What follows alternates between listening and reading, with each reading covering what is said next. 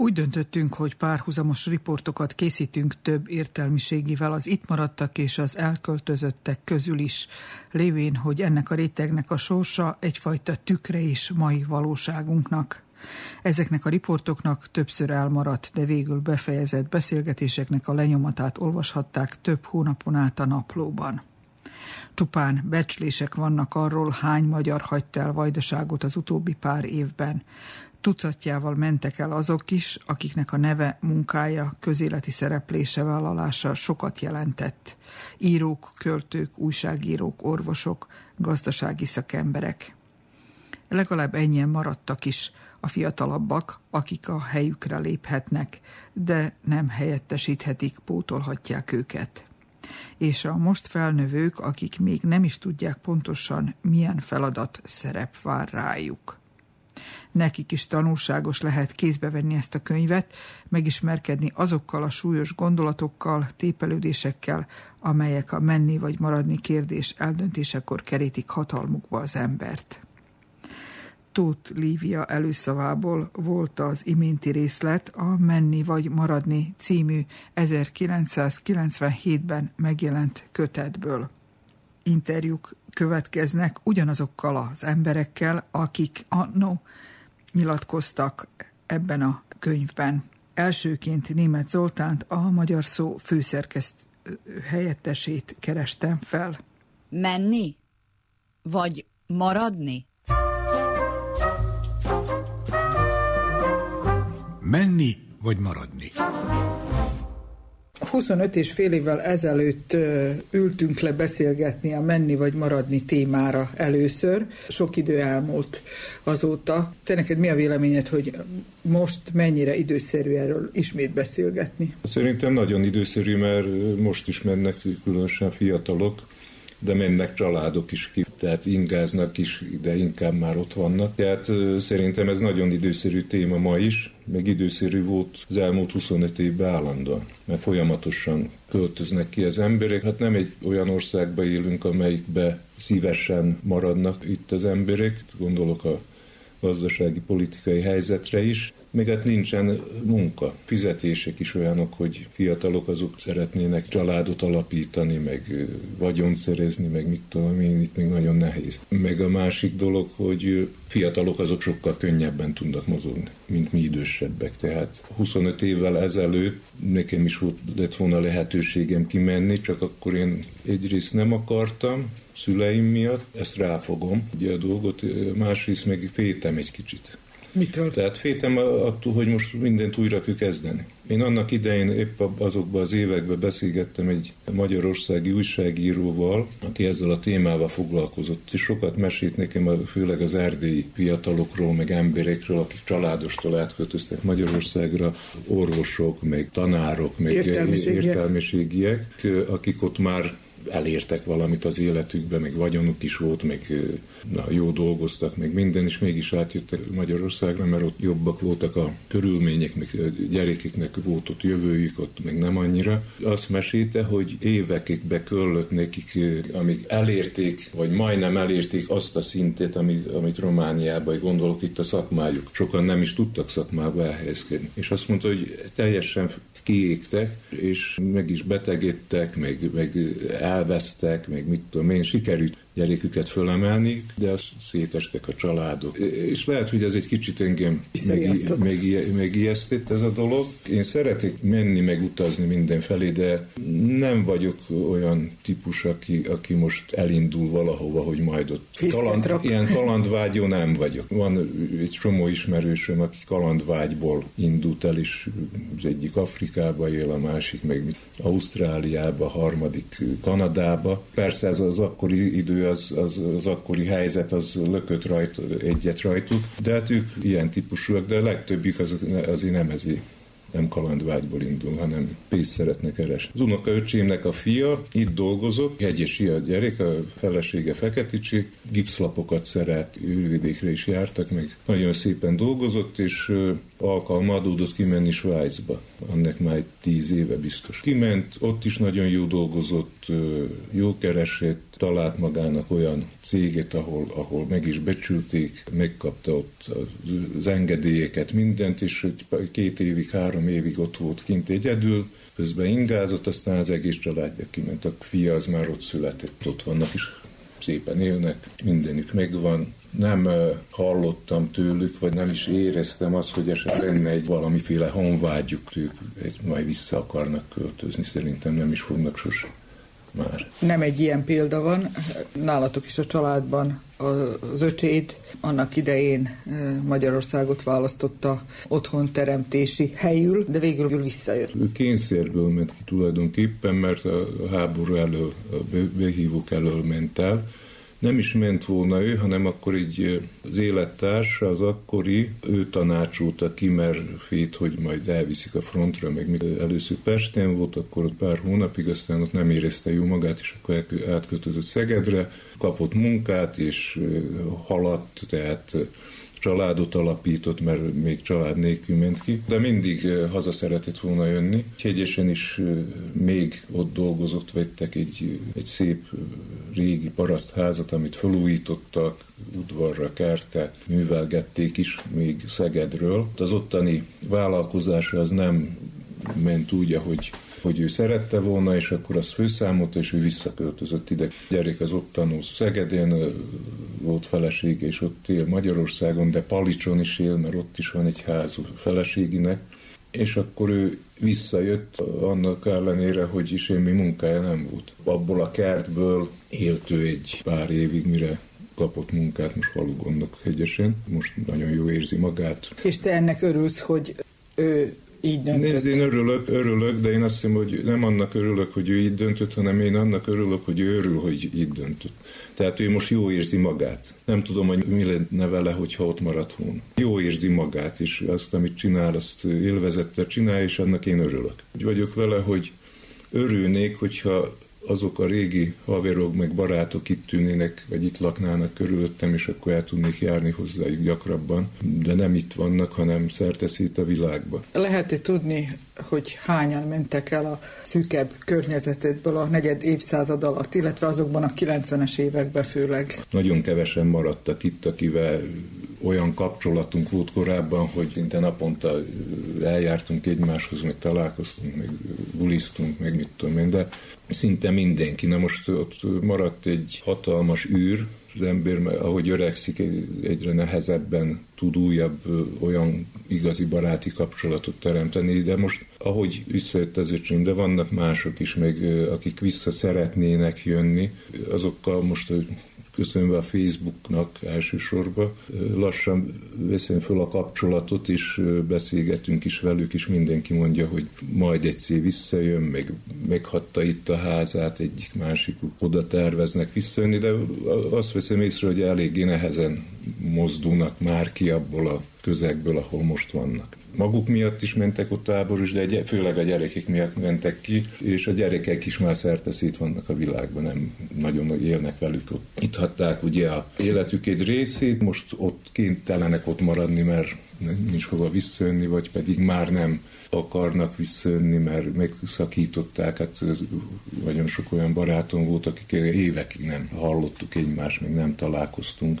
Tehát ezeket a kapcsolatok is valószínűleg tudatosan szakították meg ezeket a kapcsolatokat, hogy mert ugye valaki elmegy, és akkor folyton itt, az itteni, itthon maradt haverokkal beszélgetne, még levelezne, még akkor valószínűleg, hogy er, erősebb lenne, hogy így, így valahogy a honvágyukat így, így elnyomták ezzel. És téged gyávának tartottak annak idején, amikor úgy döntöttetek, hogy itt maradtok? Nem hiszem, nem mondta ezt nekem senki, hogy gyáva vagyok, vagy nem is éreztette velem, hogy esetleg az a véleménye róla. Mondták, hogy hülye vagy, miért nem jössz, vagy ilyesmit mondtak, de különösebben nem is nagyon inszisztáltak azon, hogy most gyere már, van itt is munka, még ott is munka, gyere, és mit tudom én, nem, tehát nem éreztem ilyesmit, hogy esetleg gyávának tartanának ez miatt. Abban az időszakban, amikor beszélgettünk, negyed évszázaddal ezelőtt főszerkesztő helyettesi rangod volt. Abban az időben azért vállaltam el ezt a posztot, mert nem nagyon lehetett utazni. Én meg riportér vagyok, és heti szinten egy két minimum azelőtt kiutaztam valahova, vajdaság szerte. A magyar szó által nehezen tudtam volna utazni, bejárni ezeket a háborús vezetéket, vidékeket. Bálint Sanyi volt a főszerkesztő, megkért, hogy legyek helyettes, és akkor elvállaltam azért, mert mondom, akkor legalább csinálják valamit itt. Azt aztán, amikor megszűnt a főszerkesztőnek lenni, akkor másik főszerkesztőnél már nem voltam helyettes, utána Varjú Márta kért meg, akkor, amikor leváltották a Pressburgert, és akkor őt kinevezték megbízott főszerkesztővé, és akkor megkért, hogy legyek. És akkor, mivel én úgy vagyok a magyar szóban, hogy engem legalábbis azt hiszem, hogy mindenki szeret vagy tisztel, vagy jóba vagyok mindenkivel. Valószínűleg ez is kért meg a Márta, mert az időben főszerkesztő váltáskor azért nem mindenki örült annak, hogy a Pressburger és nem mindenki örült annak, hogy a Varjú Márta lesz a főszerkesztő, és gondoltam így nem is annyira Mártának segítek abba, hogy föltalálja ebbe a helyzetbe magát, hanem légkört, a hangulatot próbáltam valamiféleképpen csillapítani, hogy így mondjam. Ezért vállaltam el. Na most én azóta továbbra is ott vagyok, mint főszerkesztő helyettes, most már egy év a nyugdíj, maradok ott is, de inkább szeretnék kiutazgatni egy kicsit és riportozni, mert úgy, úgy érzem, hogy most arra van szükségem. Azóta a magyar szó is megváltozott, elsősorban a, a szerkesztőség került több helyre, ez az új állapot, hogy Zentán, Szabadkán, Topolyán vannak kihelyezett fiókok, mennyire nehezítette meg a munkát? Hát ez, ez a 2000-es években történt, a Kókai Péter főszerkesztése alatt történtek ezek a nevezett átszervezések. Nem voltunk nagyon a hívei ennek, a szerkesztőség tiltakozott is ez miatt, de aztán végül mégis megtörtént az, hogy Szabadkára helyezték át gyakorlatilag a magyar szót, mert a magyar szónak a, a lapnak a gerince az a belpolitika, deszk,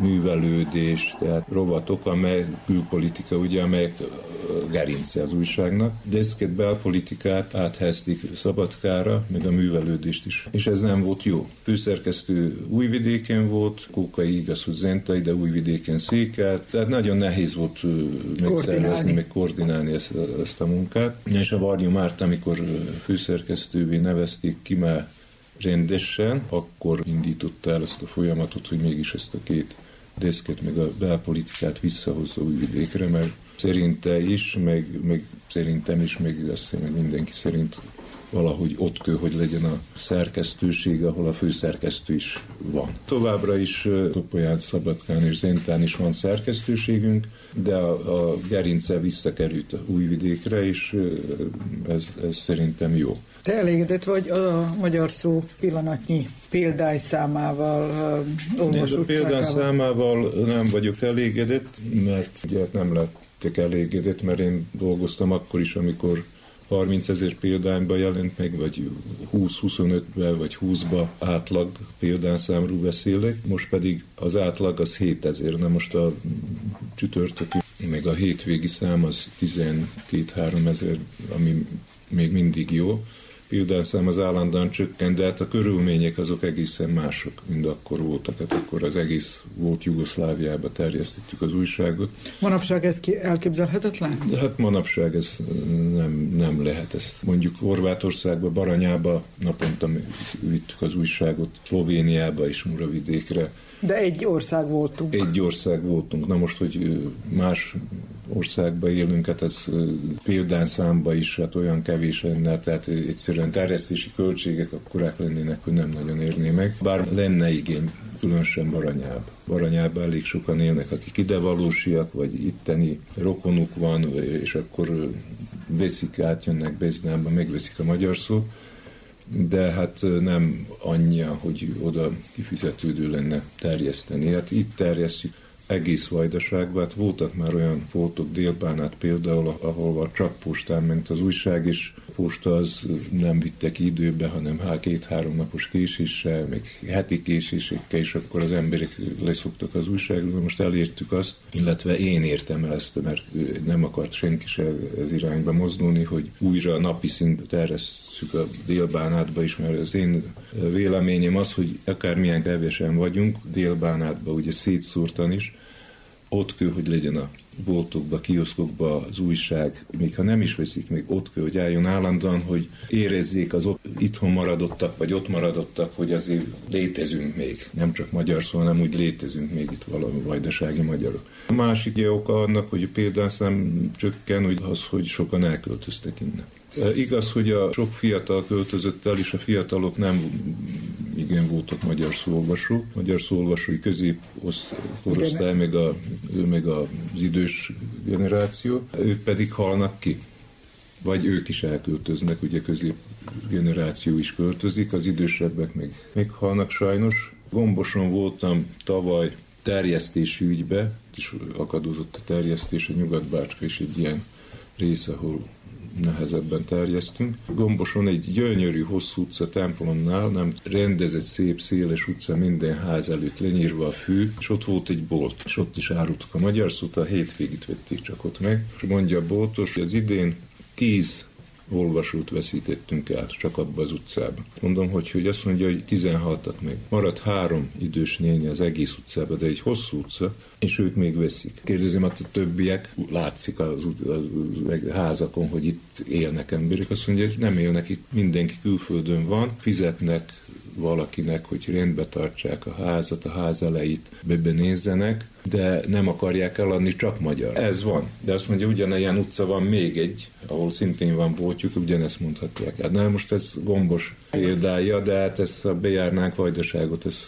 mindenhol ez van. Tehát egy évben csak abba az utcába tíz olvasót veszítettünk el, azért már meghalt. Hogy lehet ennek tudatába, meg hogy tudjuk, hogy az internet világát éljük, és sokan mondják, hogy nincs szükség sajtóra, nincs szükség semmire, mindent az interneten meg lehet találni. Hogy lehet tervezni a magyar szó jövőjét? Most 75 éves a magyar szó. Nem emlékszem, hogy nagyon hosszú időre, mint bármikor előre terveztünk volna. Hát csináltuk azt, amit fölött csinálunk, most is azt csináljuk. Az én meglátásom az, hogy ha bár én a nyomtatott sajtó híve vagyok, hogy lesz egy pillanat, amikor ez meg fog szűnni sajnos. Azért is szorgalmazom azt, hogy honlap szerkesztőséget csináljunk, mert nem azért, mert romlik vagy nem romlik a magyar szó minőség. Az is romlik sajnos, mert, mert amit azelőtt száz ember csinált, azt most 30 ember csinál, kevesebb az újságíró, és a nyomtatott újságnál nem a elsősorban, pláne az internet világában nem elsősorban a híra fontos, hanem, hanem az elemzőbb cikkek, riportok, tehát ebből kellene ott több legyen újságban. Még olyan helyi hírek, amelyek esetleg az internetre nem kerülnek föl, tehát ilyen helyi kis kutyaoltástól mondjam így kezdve ilyesmi. Tehát ennek még van jövője, de nem mernék túl sok időt jósolni. Az én meglátásom szerint ez a nyomtatott sajtó, bár ezzel nem írt velem mondjuk egy, egyet a főszerkesztőse például, egy idő után megszűnik, hát eh, maga a közösség se tud eltartani egy napi lapot, mert ez elég sok pénzbe kerül. Valószínűleg, hogy a magyar szó majd leépül, tulajdonképpen már épül le 20 éve, éve már épül le tulajdonképpen, és lehet, hogy még 20 év kell ahhoz, hogy leépüljön, lehet, hogy egy időben majd csak csütörtöki meg hétvégi számunk jelenik meg, többi napokon meg esetleg a mellékletek, amelyek, de az is előbb-utóbb meg fog szűnni. Én azt javasolom már most, hogy erre készüljünk fel, és építsük és fejlesszük nagyon az internetes újságunkat. Van arról hír, hogy ezt mennyien követik? Van, hát én most neked nem mondok adatokat, mert nem tudom pontosan fejből, de sokan, sokkal többen követik, mint amennyit, amennyi az eladott nyomtatott újságunk. Ez azt jelenti, hogy fiatalok is inkább azt nézik, meg, meg a másik az, hogy ez bárhol a világon lehet követni. Az újságunkat, a nyomtatottat, ezt el lehet küldeni ugyan, külföldre, és ha van a honlapunkon, van egy ilyen nyomtatott változata is az újságnak, ezt lapozgathatják. Amerikába is, de hát más az, amikor az ember a kezébe veszi. Ugye. Én, én abban látom a jövőjét a magyar szónak, ha nem mi döntjük el ezt. Tehát ez egy Egyrészt a maga a magyar szó is egy politikai döntésnek a szüleménye volt, amikor meglett aztán azóta is az. Nem hiszem, hogy a, lesz olyan politikus, aki olyan döntés hoz, hogy megszűnjön a magyar szó, hanem nagyon finoman, lassan leép pítik. Nem vagyok üldözési mániás, de, de lehet, hogy már van is ilyen stratégia. De, de ez, ez érthető is, mert a közösségünk az szűkül állandóan, a nyomtatott újság az, az drága, ha ezer példányban, ha tízezérbe jelenik meg drága, sőt drágább, mintha kisebb a példányszáma, mert drága, drága a terjesztési költségek, azok ugyanannyi, mintha, és a bevétel is akkor kisebb, és nem biztos, hogy a közösség tudja támogatni a megjelenését. Amióta beszélgettünk, a múltkor olyan változás is történt, hogy az alapítói jogokat a Nemzeti Tanács vette át. A sajtó objektivitása mennyire maradhat, maradhatott meg ezzel a tényel? Objektivitás ról beszélni, vagy szabad sajtó, meg ilyesmi, gyakran beszélünk. A tartományi kormány, illetve a tartomány volt az alapítója a, a magyar szónak. 90-es években ugye nagyon, a, még akkor, amikor a háború volt, akkor is, és a magyar szó a 90-es évek elején, meg aztán is háború ellenes volt, ami nem nagyon tetszett az alapítónak, ennek ellenére még kaptuk a dotációt. Persze voltak aztán fűszerkesztő váltások, cserék, mit tudom én, de, hát a, de magyar szó maradt azon az úton, nem tért át úgy mondjuk a névnik például. Ez egy bizonyíték arra, hogy lehet úgy írni, meg olyan lapot csinálni, ami nem föltétlenül szolgálja ki a, úgy mondjam, gazdát, mert az, aki adja a pénzt, ugye az lehet, hogy a gazda. Lehet. Na most, a, mikor a Nemzeti Tanács átvette az alapító jogot, illetve átadta a tartomány valószínűleg azzal a megfontolással, hogy tessék nektek is, akkor csináltok vele, amit akartok. Pénzt azt adják továbbra is, de Nemzeti Tanács az alapító. Azóta a magyar szó, de én azt hiszem a többi olyan lapnak is, még a hét nap, olyan a szerkesztés politikája, amelyik valamiféleképpen tükrözi a Nemzeti Tanács összetételét és a Nemzeti Tanács politikáját. Na most itt a VMS ugye az az uralkodó párt, hogy úgy mondjam, nálunk, a mi közösségünkben a magyar szó tükrözi azt, hogy, illetve az, hogy a VMS az alapító párt. Na most az embertől függ, tehát főszerkesztőtől függ, hogy ebbe a politikai helyzetbe, illetve ebbe a helyzetbe milyen szerkesztés politikát folytat. Én biztos vagyok benne, hogy a magától a VMS-től, mert így hogy mondjam, hogy VMS nem a Nemzeti Tanács, a Nemzeti Tanácson köröztül megy minden, de tudjuk, hogy ki áll a háttér. Nincsen olyan utasítás, hogy de most csak ezt, és csak ezt, csak ezt. Csak hát úgy van az, hogy az egyik főszerkesztő ezt úgy gondolja, hogy úgy kell szerkesztenie, másik mondjuk lehet, hogy nem úgy gondolja. Például itt van a Panon Rádió, TV. Panon Rádió szintén mondhatom azt, hogy a VMS hatása alatt van. Ugyanakkor a Panon Rádiós TV ugye közöl például a nem csak a VMS-ről, de közül a, a magyar mozgalomról is sajtótájékoztatóit megjelent. Mi meg nem. Ezt már szóvá is tettük többször, hogy hát ez így nincs engyén, mert hát ez így, így, így nagyon kilóg a lóláb. És és nincsen semmi gondja Panon tévének ebből. Nekünk se lenne. Neked volt összetűzésed a vélemény különbözés miatt a főszerkesztővel? Hát a főszerkesztővel napi szinten vannak ilyen kisebb-nagyobb vitánk mondjuk. Na de mégis ő a főszerkesztő végül ő nem bírom rákényszeríteni, hogy másképp csinálja. Persze, nem csak nekem, hanem a másik főszerkesztő, az Erikának is, Babó Erika a másik főszerkesztő helyettes. Vannak ilyen vitáink folyamatosan, ennek ellenére én azt hiszem, hogy a magyar szó azt, amit, ami van, amely létezik, azt jó csinálja, annak ellenére, hogy nagyon kevés az újságírónk, és ebből a kevésből is nem mindenki olyan, aki, aki a tökéletes, úgyhogy eléggé nehezen tudjuk összehozni azt, amit szeretnénk, de körülményekhez képest még mindig egy jó lap, mert nézd, ha én, én 40 éve vagyok a magyar szónál, én tudom, hogy milyen volt a magyar szó 80-as évek, amikor a magyar szóban nem lehetett azt leírni, hogy magyar. Nekem volt egy ilyen esetem az akkori főszerkesztővel, az RT Károlya, biztos emléksző rá, hogy egy időben népszerűek voltak a nutriák vajdaság szerte. És volt a Moravicán egy, egy tenyésztőnél, és a elmesélte, hogy a tenyész állatot Magyarországról hozta. Na, és én ezt megírtam a riportba. És másnap a mikor megjelent az újságban az írás, megjelent, mert az a szerkesztő, a, azt hiszem a Garai Béla szerkesztette, akkor ő betette, ő se látott benne semmi kivetni valót. Másnap ő is, meg engem is a főszerkesztő lehívott, és nagyon megdorgált, hogy mit gondolok én, hogy csak Magyarországon vannak ilyen szép tenyészállat. Hát ilyen, ilyen helyzetbe csináltuk akkor is alapot, sőt rosszabban, mint most. Nem emlékszik, hogy bárkit ilyen valami miatt, amit esetleg nem, nem szabad leírni, hogy hogy magyar mozgalom, valakit megdorgáltak volna, tehát ilyen nincsen most, akkor meg volt. Tehát azért mondom azt, hogy inkább mosolygok azokon, akik most ugye azt mondják, hogy most a magyar szó vms és meg egyoldalú, nem objektív, meg mit tudom én, ez nem igaz. Valamiféleképpen az itteni politikai állapotokat tükrözi a magyar szó. Mert én úgy látom, hogy a magyar mozgalom azért nem nőtte ki magát nagyon erős mozgalommá vagy pártá. Tehát az, hogy most miért? Azért, mert a magyar szó nem ír róluk, az nem biztos, hogy azért.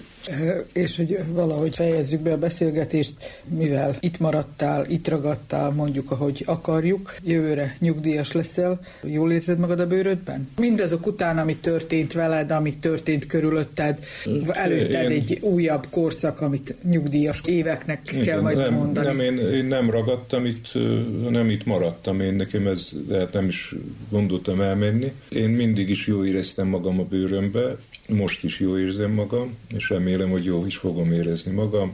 Elértem valamit, az, hogy nagyon szerettem volna, én lakásba értem mindig egy, egy házat, na most az sikerült, egy 20 évvel ezelőtt sikerült elkezdeni építeni, és nemrég ugye egy 5-6 éve, hogy itt lakunk. Van egy udvar, amit rendezgetek, ezt nagyon szeretem, nagyon szeretek írni, meg riportozni. A másik dolog, ami, ami foglalkoztat, az egészen más. Én valamikor építészeti egyetemre indultam, és azt szerettem volna lenni, de hát az nem sikerült befejezni. És nagyon szeretek a ház körül építgetni, csinálgatni, tervezgetni, rajzolgatni, és ez engem, engem pihentett tulajdonképpen. Úgyhogy én bent vagyok a cégben, még, még ha vannak olyan helyzetek is, amik nem éppen jók, még nem örülök nekik, akkor érek is itthon csinálom, ezt is abszolút kikap, tudok kapcsolni. Ez engem boldoggá tesz. Na most van még egy dolog, ami még boldogabbá tenne, hogyha azok a haverok, akikkel annak idején elkezdtük az újságírást, még együtt voltunk, ők is itt lennének, és közelebb lennének, és akkor gyakrabban tudnánk találkozni. Na, találkozok velük is, de nem olyan sűrűn, de így is meg vagyok. Két kutyámmal, macskámmal, családommal. És ha a lányod, aki most fejezi majd a középiskolát, nem sokára föltenni, vagy fölteszi neked a kérdést, hogy most apa, menni vagy maradni? A lányom az már azt mondta, hogy lehet, hogy el szeretne menni, de ő se tudja még. Grafikai középiskolába jár, harmadéves, benne még nincsen tiszta kép arról, tulajdonképpen mit is fog csinálni. Na, én nagyon szeretem, hogy ide jár, mert ez világon bárhol dolgozhat ezzel a szakmával, pláne ha még tovább képzi magát, ezért örülök ennek, tehát a mozgástere az nem csak egy szűkül egy. Én nem tartom vissza, az majd hozza alkalom. Majd meglátjuk, hogy hogy alakulnak ezek a dolgok. Én örülök, hogy ő szereti, vannak barátai, van baráti köre. Igaz, hogy azokból a barátok körből már költöztek ki külföldre, és ott is maradtak, de ő szeret, szeret például hegyesre is elmenni, pedig hegyeshez túl sok köze nem volt, olyan annyira köze, hogy én ott születtem, de én se jöttem most sose. De szeret itt lenni. Na most, hogy, hogy majd mit hoz a jövő, nem tudom. Van még egy lányom, a nagyobbik lányom, ő meg itt él. Tehát ő nem ment se, tehát nem is akart kimenni, tehát itt is itt van férné, itt dolgozik, vele találkozunk rendszeresen, ahogy ő ráér, meg én ugye.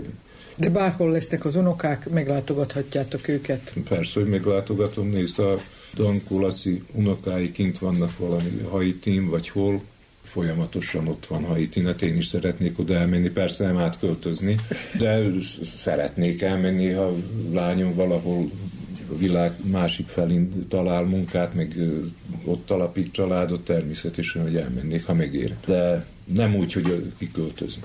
Esetleg akkor, ha már nem tudok menni, meg hamut is mamónak mondom, és ők kivisznek oda, mert nekik úgy könnyebb lesz lehet. De hát, de hát ez, erről szerintem nem is kell beszélni. Menni? Vagy maradni? Menni vagy maradni? Új sorozatunk első megszólaltatottja német Zoltán a magyar szófőszerkesztő helyettese volt.